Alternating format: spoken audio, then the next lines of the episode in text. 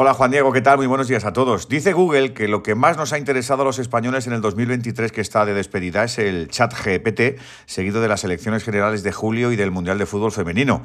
Somos, por tanto, un país sensato, curioso y con hechuras de normalidad que reconforta. Aunque yo me pregunto si buscamos estas cosas porque los medios no profundizamos o, leído del revés, si no preguntamos por Vox, Bildu, amnistías, precios, hipotecas y tipos, porque realmente no nos interesan tanto. Si rascas en el informe, la receta más buscada es el limón Serrano de Salamanca que yo desconocía. Seguimos necesitando chicha de Mbappé y de Shakira. Y si te da por mirar en la mitad de las tablas, queremos saber cómo se hace el Hakusai, por qué no llueve, cómo se compran letras del tesoro y qué es la sinestesia. Mira, lo del buscador no es una radiografía sociológica perfecta, pero ayuda a palparnos, a saber qué nos mueve. Y ese proceso de escucha lo deberíamos aplicar de forma más extendida y más profunda. Hablamos mucho, pero escuchamos poco. A los peques de la casa, a los que dejamos mucho tiempo delante de las pantallas. Y a este planeta que habitamos y que nos pide soluciones ya y no en lustros cuando haya menos margen de maniobra.